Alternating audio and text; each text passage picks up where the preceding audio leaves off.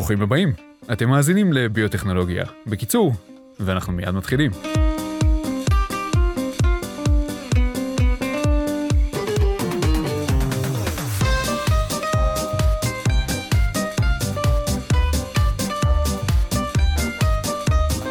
בפרק הקודם סיפרתי לכם לא מעט על מחלת הסרטן, על המקורות שלה ועל ההיסטוריה של הטיפול בה. זה באמת סיפור עצום, שבקושי גירדנו את פני השטח שלו, אבל הפעם אנחנו הולכים לדבר דווקא על טכנולוגיה חדשה, שמפותחת ממש היום כדי לטפל במחלה הנוראית הזו, ודווקא על ידי שימוש בפיזיקה וכימיה, ולא רק בביולוגיה קלאסית. בואו נצלול לעומק החידושים המדהימים שנעשים היום בתחום הזה, וספציפית על הפיתוח של חברת New Phase. בשביל זה נמצא איתי כאן דוקטור ארנולדו סיחון, ארנולדו הוא ה-CMO, או המנהל הרפואי של חברת New Phase, וסגן מנהל המרכז האונקולוגי באסף הרופא בעבר. ברוך הבא ארנולדו, ותודה שהצטרפת אליי. תודה רבה, וכיף גדול אה, להיות אצלך ולהעביר הלאה, בעצם על האונקולוגיה החדשה. מעולה. אז uh, תספר לי בבקשה קודם קצת על עצמך, על המסלול שעשית, איך עברת מרפואה לניהול וייעוץ רפואי בחברת ביוטק. כן, בעצם אני uh, גדלתי, אפשר להגיד, בבית חולים בלינסון, במכון האונקולוגי. Hmm. משנות ה-80 עד סוף uh, שנות ה-90, ואחר כך עברתי כסגן מנהל לבית חולים אסף הרופא, גם למכון האונקולוגי, במשך עוד כ-20 שנה, עד שפרשתי בעצם לפני פחות משנתיים. ובמקביל, אני עם אה, חברה New Face, אה, מראשיתה, בעצם מהדיונים הראשונים על הפוטנציאל של טכנולוגיה חדשה, עד הוקמה חברה, mm. ואני האחראי הרפואי בעצם על, uh, בחברה. Mm. Uh, הבנתי, אוקיי. אז בואו נצלול קודם לתוך הטכנולוגיה הייחודית הזו שלכם. מה בעצם החברה פיתחה ועושה היום? כן, בעצם החברה מתרכזת בנישה, שזה בעצם לאחר שהחולים האונקולוגיים בשלבים המתקדמים שלהם סיימו כל הטיפולים הסטנדרטיים, ומגיע שלב שאין לנו, לממסד האונקולוגי, שום טכנולוגיה שיכולה לעזור להם בבחינת ודאי ריפוי, אבל גם לא הארכת תוחלת חיים, mm. אלא יכולים רק להתרכז בנושא של אה, איכות החיים, שזה מאוד חשוב אה, למטופלים, וגם אנחנו כ- כהצוות הרפואי. לכן החברה חשבה איך אפשר מחוץ לקופסה לפתח טכנולוגיה שמאפשרת לחולים האלה לקבל טיפולים מסוג אחר mm. מהטיפולים שקיבלו עד השלב הזה, וטכנולוגיה שתהיה מבוססת על uh, טיפול פיזיקלי, mm. על טיפול של חום. להבדיל מכל הטכנולוגיות הקיימות היום באונקולוגיה הקלאסית, mm-hmm. שהיא מאוד מגוונות, ובעשרות השנים האחרונות, לפחות 20-25 שנה, התקדמנו הרבה בטיפולים, מה שהיום אנחנו מחשיבים כטיפולים סטנדרטיים. ביולוגיים, אימונותרפיה. ביולוגיים, אימונותרפיה, כימותרפיה, ודאי קרינה וטיפולים כירורגיים, גם שהם חלק מהטיפולים הסטנדרטיים. Mm-hmm. אבל בעקבות uh, כישלון בסופו של דבר מהטכנולוגיות האלה, החברה חשבה שיש מנגנון אחד שתאי סרטן לא יכול להתמודד איתו. זה המנגנון של חום mm-hmm. בעצם. חום ברמות מסוימות יכול לפגוע בכל תא סרטן, לא משנה מה הטיפולים הקודמים שהחולה קיבל, אבל החום הזה תהרוס ש... או יהרוס את, ה, את הממברנה ויהרוג בסופו של דבר את התא הסרטני. Mm. לזה הגידול או התאים הסרטניים לא יכולים לפתח עמידות. זה בעצם טכנולוגיה שהיא נראית מאוד פשוטה, סך הכל זה טכנולוגיה פיזיקלית, mm. אבל זה החברה חשבה שאם אפשר אה, לפתח שיטה שנוכל לעשות את זה באופן סיסטמי, לא באופן לוקאלי, שטיפול בחום לוקאלי, טיפול כבר קיים הרבה מאוד שנים, hmm. אבל זה בא לפתור בעיה מקומית. אנחנו חושבים במונחים של טיפולים סיסטמיים. כן. לטפל במחלת הסרטן הגרורתי, איפה שהיא נמצאת. Hmm. לא בנקודה ספציפית, אלא בכל מקום שהיא נמצאת. זה מה שמבדיל אותנו מטכנולוגיות ישנות של טיפול בחום. אז איך זה קורה בעצם? איך אתם מצליחים לחמם מקומות כן. שונים בגוף? אה, מה שהחברה פיתחה זה בעצם אה, ננו חלקיקים. ננו חלקיקים הם חלקיקים מאוד קטנים, בסדר גודל אפילו קטנים מגודל של וירוס, mm. שאנחנו אה, מזריקים דרך וריד, כל טיפול שהחולים האונקולוגיים, או כמעט כל טיפול שהחולים מכירים. והננו חלקיקים האלה, החלקיקים הקטנטנים, מתרכזים בהרבה מקומות בגוף, אבל יש להם עדיפות להתרכז באזורים של גידול, של סרטן, של חומר שבעצם מגיע לשם, ובגלל כל מיני תכונות שיש בגידולים עצמם, mm. הננו-חלקיקים יכולים לחדור את כלי הדם ולהתיישב על תאי סרטן ובריכוזים גבוהים, ואנחנו עם חום, בעצם אנחנו מפעילים את החום הזה דרך אנרגיה חיצוני, mm-hmm. שזה אנרגיה שאנחנו מייצרים על ידי טכנולוגיה אלקטרומגנטית, לא מייננת, זאת אומרת, זה לא הקרינה שאנשים מכירים. את זה עם הנזקים של הקרינה, אלא יותר דומה לקרינה שאנחנו מכירים מהשימוש במטבח של אה, אנרגיה אלקטרומגנטית הזה שלא גורמת לנזק לרקמות הבריאות. כמו ב-MRI למשל. כמו MRI, משהו פשוט, אנרגיות שונות, אנחנו משתמשים בטכנולוגיה שהאנרגיות הן שונות. וזה, הקרינה הזאת האלקטרומגנטית בעצם מחממת את החלקיקים בתוך הגידול. אוקיי. Okay. ואז הורס את התאים, ומכיוון שאנחנו לא נותנים מנות מאוד, אה, או עוצמות גבוהות מאוד של חימום, התאים הרגילים, שיש להם מבנה חזק יותר מהמבנה של תא סרטני, שורט את זה.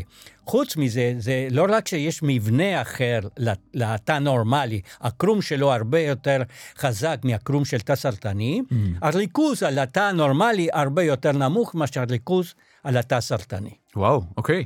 אה, מה, מה התוצאות שאתם רואים? איפה ניסיתם את זה? כרגע יש לנו הרבה מחקר, מה שנקרא פרה-קליני. Mm-hmm. במחקר הפרה-קליני על חיות, ועל רקמות, על אה, בעצם תרביות רקמות, ראינו היתרונות שיש בעצם לננו חלקיקים האלה בקרינה הלא מייננת האלקטרומגנטי, איך אנחנו מסוגלים לעשות את זה בתרביות וגם בחיות. Mm.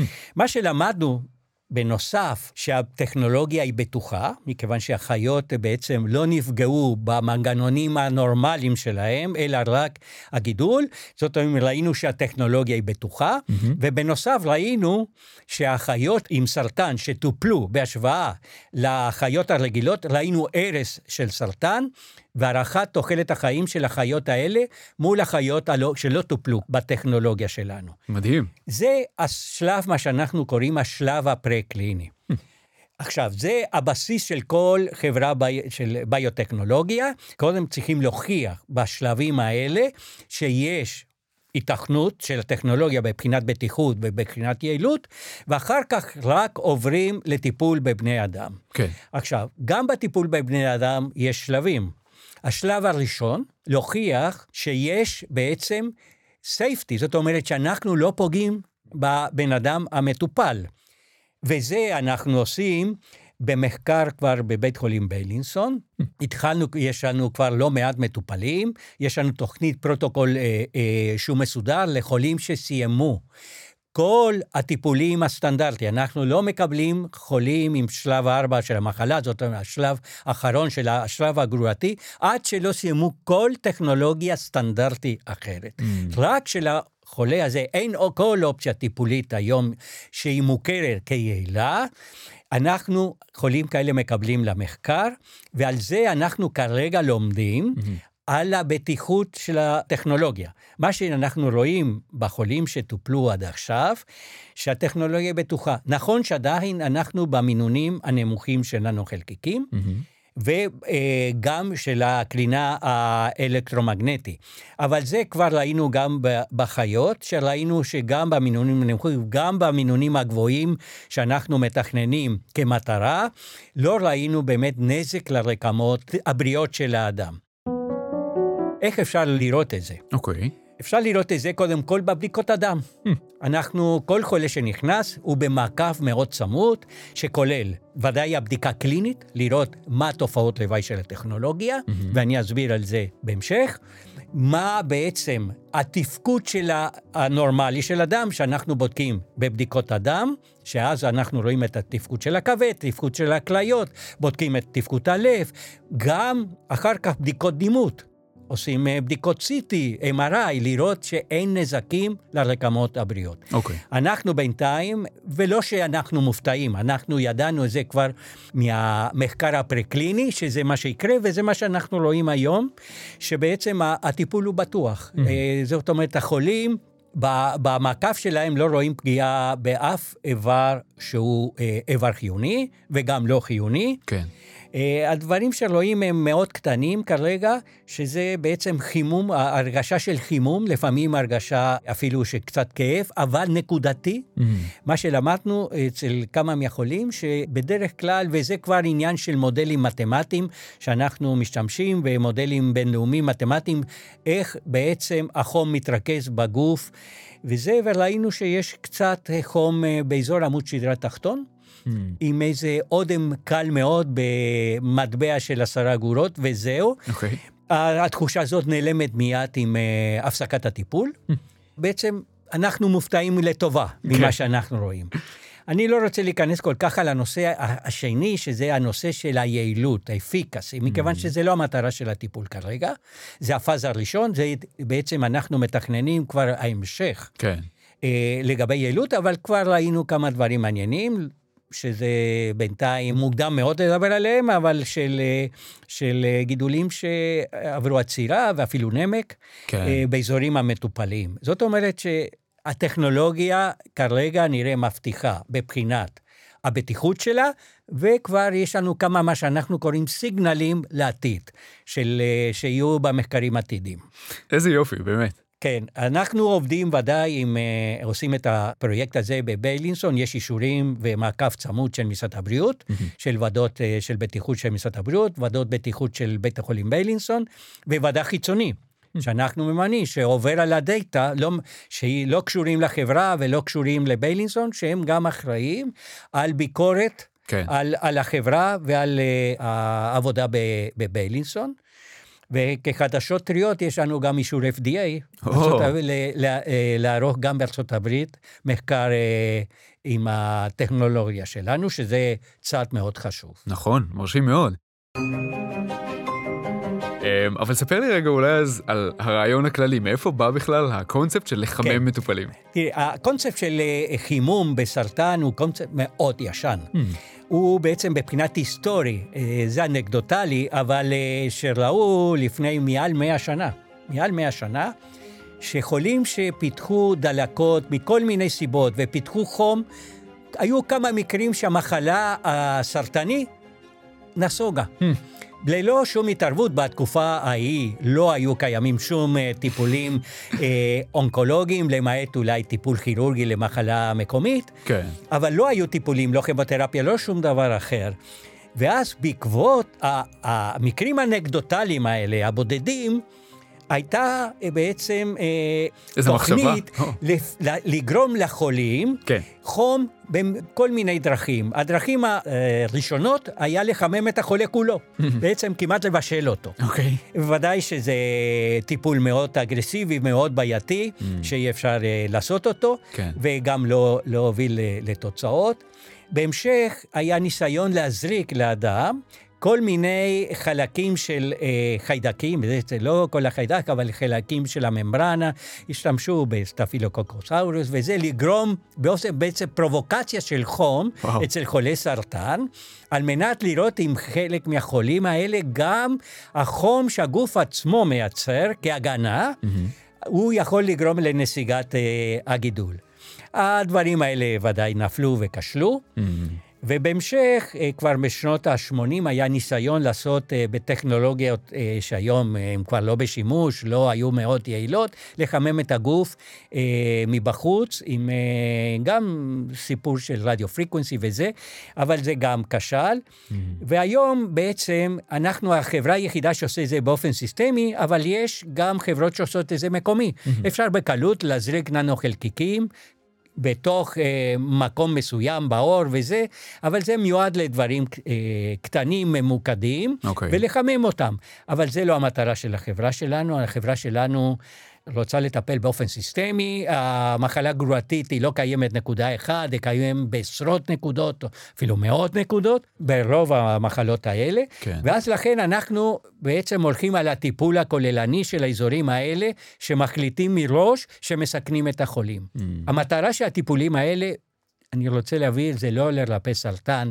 אנחנו לא חושבים ככה היום כמעט בכל הטכנולוגיות הקיימות, אלא אנחנו חושבים יותר איך להפוך מחלה חריפה, mm-hmm. זאת אומרת שלב ארבע של מחלה גרורתית, אם יש לה תוחלת חיים, life expectancy קצר, כן. אנחנו, המטרה שלנו זה בעצם להאריך תוחלת החיים של החולים, ועל זה שאנחנו מנסים להוריד את המסה הגידולית, גם לשפר איכות החיים של החולים. זה בעצם המטרות היום של, של החברה, של ניו פייס, mm. בטיפולים האלה. לתת לחולים שאין כבר אלטרנטיבה טיפולית, שסיימו את כל הטיפולים הסטנדרטיים, okay. אוקיי. לתת להם טכנולוגיה אחרת חדשנית, שהיא פיזיקלית, לא כימי, ביולוגי, אימונולוגי, שהיא בעצם אה, נותנת אפשרות להתמודד עם זה שאנחנו הורסים תא שאין לו סיכוי לפתח מנגנון הגנה מחום. זה במונחים אפשר להגיד זה כמו לתת פטיש לתא, אין מנגנון אה, הגנה מדבר כזה. אוקיי. Okay. אז זה מה שמאפיין את החברה היום. אז אה, טוב, תראה, ב-20-30 שנים האחרונות מנסים לצבור הרבה מאוד ידע ומידע על גידולים סרטניים. בעצם הפתרון שאתם מביאים נשמע שהוא הולך על מכנה משותף מאוד נמוך, והוא לא צריך הרבה ספציפיות. נכון. להבדיל ממה שהיום, כל מה שבעיתונות אפילו, לא רק העיתונות המקצועית, מדברים על פרסונליז מדיסין, הטיפול המותאם האישי, שהיום הוא נכון, הוא התקדמות מאוד גדולה. אה, כבר בסביבות 25 שנה, אה, בתחילת בסרטן אה, שד, עם מה שהיה עם ארטונות, זאת אומרת עם אפידרמה גרוף פקטור מסוים, שהיה אחראי להתקדמות אצל חולות שד עם אמפליפיקציה של גן כזה. משהו מאוד ספציפי. מאוד ספציפי. ספציפי. כן. עברנו בתחילת המאה הזאת לגבי התקדמות בסרטן ריאה, במלנומות, עם כל מיני אה, טיפולים שהם מיועדים. להופעה של פגמים גנטיים מסוימים, לא משנה מה, ולפתח משהו נגד הפגם הזה, שמונע מהפגם הזה לייצר חלבונים שעוזרים לגידול להתקדם. התקדמנו הרבה. ומאוד מעניין שיש פגמים מסוימים שקיימים בהרבה מודלים, זה, זה לא רק סרטן מי הגס, סרטן שד, סרטן ריאה או מלנומה או זה, הם משותפים להרבה מודלים סרטניים, mm-hmm. ולכן תרופה אחת יכולה להיות יעילה בהרבה סוגים שונים של סרטן. Mm-hmm. זה לא תמיד ככה. אבל שיש, אנחנו מנצלים להשתמש בתרופות מסוימות, לטפל בהרבה סוגים. מה הבעייתיות? שבסופו של דבר כמעט כל החולים, זה לא משנה, יכול להיות כמה חודשים או כמה שנים בודדות, התא סרטני מפתח עמידות על זה דרך כל מיני מנגנונים, ולא תמיד יש לנו דרך להתמודד על העמידות הזאת, ולכן הסרטן ממשיך להתקדם, למרות הטיפולים המאוד יעילים שנתנו עד השלב הזה. כן. אז לכן אנחנו צריכים משהו שהולך ביונד שהולך מעבר לזה. וזה טיפולים שיכול להיות שבעתיד יהיו עוד טיפולים כאלה, שלא יאפשרו לתא הסרטני לפתח עמידות ויחסל אותם. Mm-hmm. מול כל הטיפולים הקודמים שהתא הסרטני הצליח להתגבר עליהם. אוקיי, okay. ולגבי באמת חימום של התאים הסרטניים, לצורך העניין, אתה באמת יכול להפריד באופן מאוד ספציפי בין תאי הסרטן לבין הגוף, עד כדי כך? אני לא יכול, okay. אבל אוקיי. מה, על מה אני משתמש? אוקיי. Okay. בעצם על דלתא שיש, על ההבדלים שיש בעמידות של תא סרטני לחום, מול התא הנורמלי. לעומת מה שהמחשבות של כולנו, שסרטן סטני הוא חזק, הוא, הוא מתקדם, הוא אגרסיבי. זה נכון, הוא חזק במה? ביתרונות של survival, של מול התא נורמלי. יש שם מנגנונים שבעצם מונים מהמנגנון הטבעי שכל תא הולך למות. כן. בתא הסרטני יש התגברות על המנגנונים האלה, אבל לעומת זאת, אוקיי. הוא יותר שברירי במבנה שלו. Mm-hmm. אני יכול בטמפרטורות יותר נמוכות, בהשוואה לטמפרטורות שאני צריך לתא נורמלי, להרוס אותו, לפגוע ב... בקרום שלו, בממברנה שלו, ואז התא הזה מת. כן. אז יש דלתא, מה שאנחנו קוראים, של כמה מעלות, שאנחנו מנצלים, אנחנו תכננו Hmm. את הננו חלקיק שלנו לעבוד בסביבות 50 מעלות. אוקיי. 50 מעלות הוא לא טמפרטורה, היא לא טמפרטורה שיכולה לפגוע כל כך בתא נורמלי, אבל כן פוגע בתא סרטני. זה מנגנון אחד. מנגנון השני, הננו חלקיקים שלנו, יש להם נטייה להתרכז הרבה בגידולים, ואנחנו ראינו את זה בבדיקות MRI, שאנחנו יכולים לראות את הננו חלקיקים שלנו בגידול בהשוואה לרקמות הנורמליות. כן. וזה מדהים, עד כדי כך מדהים, שהרדיולוגים שראו את זה, אמרו אפשר להשתמש בזה כחומר ניגוד. וואו, אוקיי. ואז, אבל למה זה קורה דבר כזה? כן. מכיוון שהגידול, שהוא מתחיל לצמוח, הוא זקוק לכלי דם שלו. נכון. זה לא שהוא נולד עם הכלי דם שלו והוא ממשיך כל איבר תקין שלנו. הוא חייב לייצר את אספקת הדם שלו. עכשיו, היכולת שלו לפתח את אספקת הדם הוא מאוד, היכולת מאוד גבוהה. אבל מה העניין? שכלי דם שהוא מפתח הוא כלי דם לא נורמליים. כן. המבנה שלהם הוא לא מבנה נורמלי. מה גורם לזה שהמבנה הוא לא נורמלי? שיש בין התאים, יש מעברים. והננו חלקיקים שלנו מנצלים את המעברים האלה ולהתרכז בגידול בהעדפה, ונשארים שם. מדוע? מכיוון שכל דבר נורמלי בגוף, יש לו גם אזורי ניקוז, דרך מה שאנחנו קוראים כלי לימפה. בגידול אין לנו את הניקוז. זאת אומרת שיש שם מצד אחד. נכנסים יותר ננו-חלקיקים שמתרכזים בגלל התכונות המיוחדות של כלי דם של תוך הסרטן, ומצד שני לא יכולים לצאת מכיוון שאין כלי לימפה, זאת אומרת מתרכזים בזה. כן. במודלים שלנו, אנחנו מזריקים את הננו-חלקיק, נותנים כמה שעות, בדקנו בהרבה מודלים של חיות, מתי הריכוז המקסימלי בתוך הגידול, ומתי מתחיל הננו-חלקיק לצאת מהאיברים הנורמליים, ואז זה השלב שאנחנו נותנים את הטיפול אלקטרומגנטי, מחממים אותם במטרה להרוס את, ה, את הגידול. אוקיי, אבל אז בעצם זה לא יוצר איזה משחק של אחוזים, כשאתה לא הורג את כל הסרטן, אלא רק חלק גדול יותר, או משהו כזה? זה נכון, אבל זה המטרה בסופו של דבר. מתי אתה אה, רוצה להרוס הכל? אם אתה אומר, ויש מודלים נד- נדירים במחלה גרורתית, יש מודל אחד שהוא קלאסי, שאתה יכול לרפא אפילו שיש מחלה גרורתית מתקדמת, זה גידולים של אשכים. אוקיי. ואחר כך יש, אה, כן, אה, אתה היום באמצעים שלנו, אנחנו יכולים אה, בהרבה מודלים לגרום להארכת תוחלת חיים בצורה מאוד משמעותית. אבל כשאתה מדבר על דבלקינג, או מה שאנחנו קוראים לגרום למסה הגידולי להצטמק, כן. ברגע שאתה מצמק מסה גידולית, אתה מאריך תוחלת החיים של החולה, וגם משפר איכות החיים, מכיוון שאין יותר איום על איברים אה, חיוניים. חיוניים. לכן אנחנו מתרכזים להאריך תוחלת חיים, לשפר איכות חיים.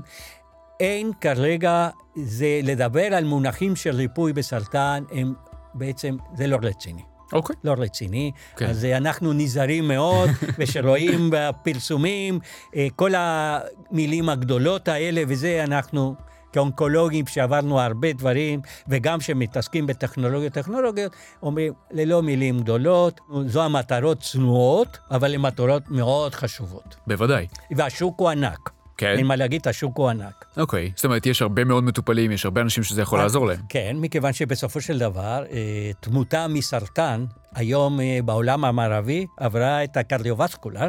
וואו. וזה, אנחנו, בעולם המערבי, מעל 30 ומשהו אחוז מהתמותה נגרמת מסרטן. לכן השוק הוא בעצם עצום. שליש מהעולם. עצום, כן. וכל החולים האלה לא מתים בגלל מחלה מוקדמת, מתים כן. בגלל המחלה הגרורתית. לכן, זה לא נישה, אפשר להגיד שזה עצום. והטכנולוגיה הזאת מתאימה לכל הגידולים המוצקים. מה שאנחנו כרגע לא, לא עושים, מכיוון שלא פיתחנו מודל לזה, זה לט, לטפל בגידולים של המוח. אה. אנחנו לא מתעסקים בזה. קודם כל הם נדירים, טיפול בגרורות מוחיות יש כל מיני שיטות, קרינה וזה. אנחנו לא מעוניינים כרגע להיכנס לזה, מכיוון שבמודלים שלנו הננו חלקיקים לא חדרו לתוך המוח, כן. אז לכן האפקט לא זה, יש שם פוטנציאל לחדור למוח שיש גרורות. ברגע שיש גרורות במוח, יש הרס של כל המנגנון ההגנה של המוח, מה שנקרא ה-blood brain barrier, שאתה יכול להרוס אותה או גרורות או קרינה, אבל אנחנו לא מעוניינים כרגע להיכנס לזה שלא, אין לנו מודל. שבדק מה האפקטים של ההיפרתרמיה בתוך המוח. אז לכן אנחנו לא עוסקים בזה. שאלה מעניינת אבל, כן, כן. שאלה מאוד מעניינת. Mm. זה לא אומר שאנחנו לא נוכל לטפל בחולים עם גרורות במוח, אבל מחוץ למוח. Aha. לטפל בגרורות במקומות אחרים בלי לטפל במוח, כן. ולתת למודליטיס אחרים שבדרך כלל, לפעמים הטיפולים הסיסטמיים, אבל אלה כבר גמרו את הטיפולים הסיסטמיים, הקרינתי. של נקודתי במוח, יש היום הרבה שיטות שאתה יכול לטפל בזה, אנחנו לא במשחק הזה. אז אם כבר דיברת על מספרים ושוק גדול וכולי, במה היית מעדיף שכל הכסף שנזרם לתוך חקר הסרטן היה מתמקד היום? מה לדעתך באמת יכול... אם אתה שואל אותי, במניעה. אהה, אוקיי. מניעה זה מספיק טוב אבל? כולנו הרי בסופו של דבר אמורים לפתח סרטן, לפי... נכון, כן. אבל יש מצבים שכן, במניעה יכול לעזור. Mm. המצב הקלאסי זה סרטן ריאה. Okay. אוקיי. סרטן ריאה הוא הגורם העיקרי למוות מסרטן. Okay. אוקיי. אם אתה מסתכל בתוך התמותה של סרטן, כל האלה שבאמת בערך 30 אחוז מהכמות הזאת זה סרטן ריאה. Mm-hmm. זאת אומרת שהמודל הזה, מניעה שם יכולה לעשות שינויים גדולים. Okay. אוקיי. לצערנו, לא משקיעים בזה כל כך מספיק. נכון, בעולם המפותח יש איסור עישון וזה, אבל תראה מה קורה בחברה שלנו. כן. שהלובים אפילו השפיעו על שרים במשרד הבריאות. כן. לקדם את הנושא של עישון, יש אינטרסים כלכליים גדולים לצערנו, mm. זאת אומרת מניעה, אה, תוכניות סקרינים, כמו שיש למי גז, mm-hmm. לשעת, זאת אומרת, יש מה לעשות בזה, חינוך. עכשיו, אני לא מאנשים שמאמין בדרך חיים בריאים, טבעונות וזה, אני לא, לא זה מה שמונע. אוקיי. Okay. זה התחום הראשון. והתחומים האחרים, זה בסופו של דבר, השקעה בכל הנושא היום של אימונולוגיה, נכון שהגענו איכשהו לפלטו, mm. ביכולות של הטיפולים האימונולוגיים, אה, ויש כל מיני ניסויים לשלב אה, בין אגוניסטים ואנטגוניסטים, יש הרבה. אבל אני חושב, אם הייתי צריך להגיד איפה להשקיע זה מניעה הוא המקום הראשון, חינוך. אוקיי. Okay. שמסתובבים uh, בחוץ ורואים החבר'ה צעירים בגיל 15-16, מתחילים לשם ורואים איזה עתיד יש uh, לזה, זה העיקר. אוקיי, בסדר גמור. אמ, אז במבט קדימה לעתיד, אתה יכול אולי לדמיין טכנולוגיות חדשות שינסו להסתכל על הבעיה הזו מזוויות אפילו עוד יותר שונות? דברים שאולי שמעת עליהם, או שאתה חושב שיהיו אפשריים כזה לאורך הדרך? תראה, היום רוב ה... צריך להבין משהו. ההשקעות היום הן השקעות עסקיות. אוקיי. זה בעצם מי שמנהל את העניין המחקר, נכון באוניברסיטאות, אבל הפטנטים בעצם מועברים לחברות המסחריות. ואין מה להגיד, בסופו של דבר זה עניין עסקי, mm-hmm. ורוב היום ההשקעות שאני רואה, כימותרפיה כמעט אין השקעות. Okay. אוקיי. נדיר מאוד אה, שיש פיתוח של חומר חדש בכימותרפיה, mm-hmm. מכיוון שיש קונספט שאני חושב הוא לא נכון בינתיים. שכימותרפיה בעצם פג התוקף בבחינת הקונספט, זה לא נכון, עדיין היא מאוד מאוד חשובה, גם בטיפולים מסוימים, גם בשילובים, mm. גם עם השילובים עם אימונותרפיה והכול. אוקיי. Okay. אבל אין כמעט פיתוח כזה, כנראה שהשוק של פארמה לא רואה בזה עסק אה, מאוד חשוב. Mm. יש הרבה בזבוז של כפילויות, שכל אחד רוצה אותו חומר שבסופו של דבר, באימונולוגיה זה מאוד אה, קלאסי לראות אה, PD-1 inhibitors. שמשפיעים אותו דבר מכמה חברות, PD-1 inhibitors, אגוניסט אנטגוניסט, שמאוד דומים בפעילות, כן. אבל כל חברה מתחרה בעצם על השוק. Mm. אה, זה השקעה שבסופו של דבר היא השקעה, אני חושב, נכון, אני חושב יותר כרופא מטפל ומישהו שמנסה לפתח טכנולוגיה חדישה בתוך חברה, אבל אה, שרואה את הכפילויות בפארמה וזה, זה קצת מתסכל שיש לי... לאותו דבר, שלושה, ארבעה חומרים שונים שיעשו אותו דבר, אותה רעילות, ומתחרים רק על העניין של עלות החומר. כן.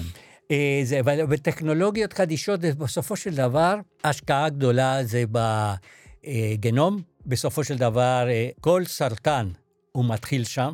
הוא מתחיל בעצם בפגמים שמאפשרים היווצרות של חלבונים שמאפשרים את כל התהליך של קרסינוגנסיס, אני חושב שזה העיקר ההשקעה הזה צריכה להיות כל הזמן לגלות ולמצוא איך להתמודד עם מנגנונים של עמידות mm. על חומרים שהיו מאוד יעילים. אני חושב שזו השקעה שצריכה להניב בסופו של דבר תוצאות אה, מצוינות. לגבי טכנולוגיות מסוג אחר, קשה היום לדמיין אותם, אבל בטוח שיהיו טכנולוגיות פיזיקליות אחרות, לעקוף את כל העניינים של אה, מנגנונים של אה, עמידות.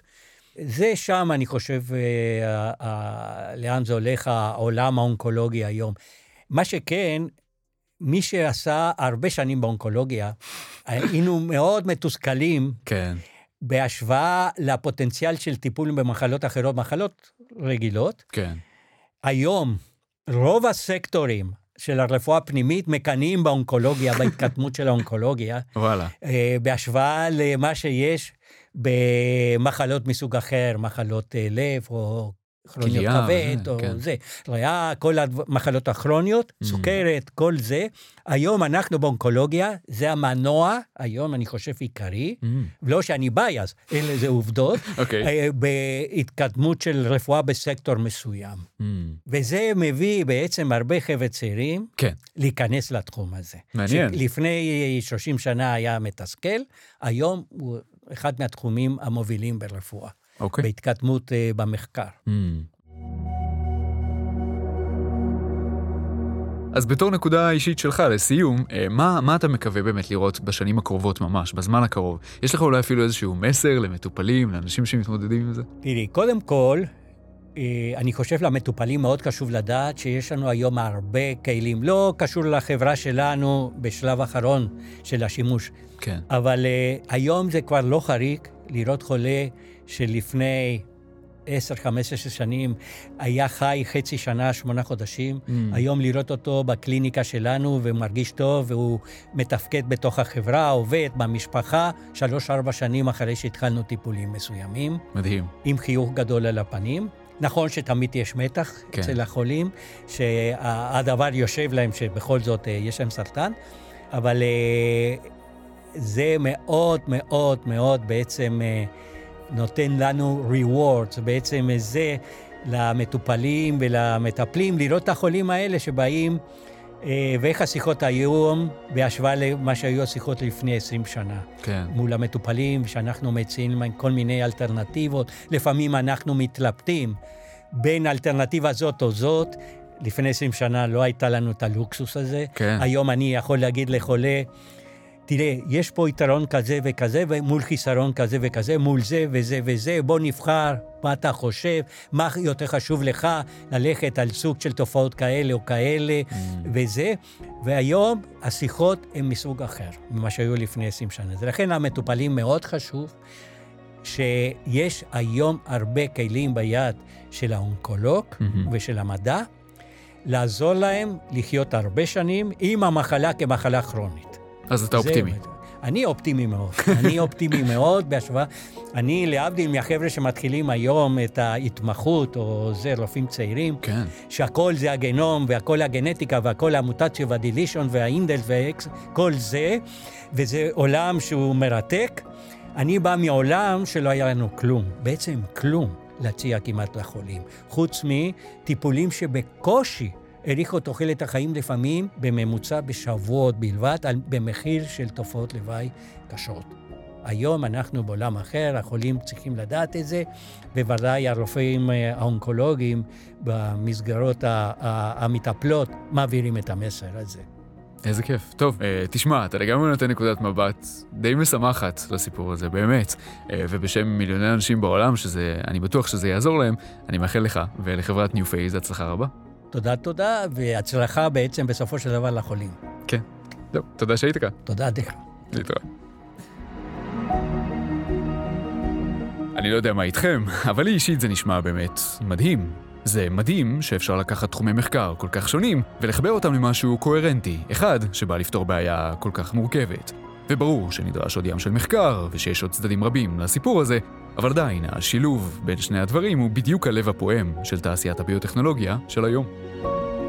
וכמו שהבטחתי, בפרק הבא אנחנו הולכים לשמוע צד נוסף, ומרגש לא פחות, של הסיפור הזה. הצד המחקרי, הצד הביולוגי והצד החיסוני של הטיפול במחלת הסרטן. בואו, זה הולך להיות מסקרן בטירוף. וזהו זה. תודה שאתם כאן, תודה על הפידבק שלכם, תודה על ההקשבה שלכם לפודקאסט. אני מזמין אתכם לכתוב לי מה דעתכם, לשתף את הפרק ולדרג אותו, אם אהבתם את מה שהיה לי לספר לכם. הצטרפו לקהילה שלנו, בואו לדבר איתנו על ביוטק ועל מדטק, ועקבו אחרי הפודקאסט בקבוצת הפייסבוק.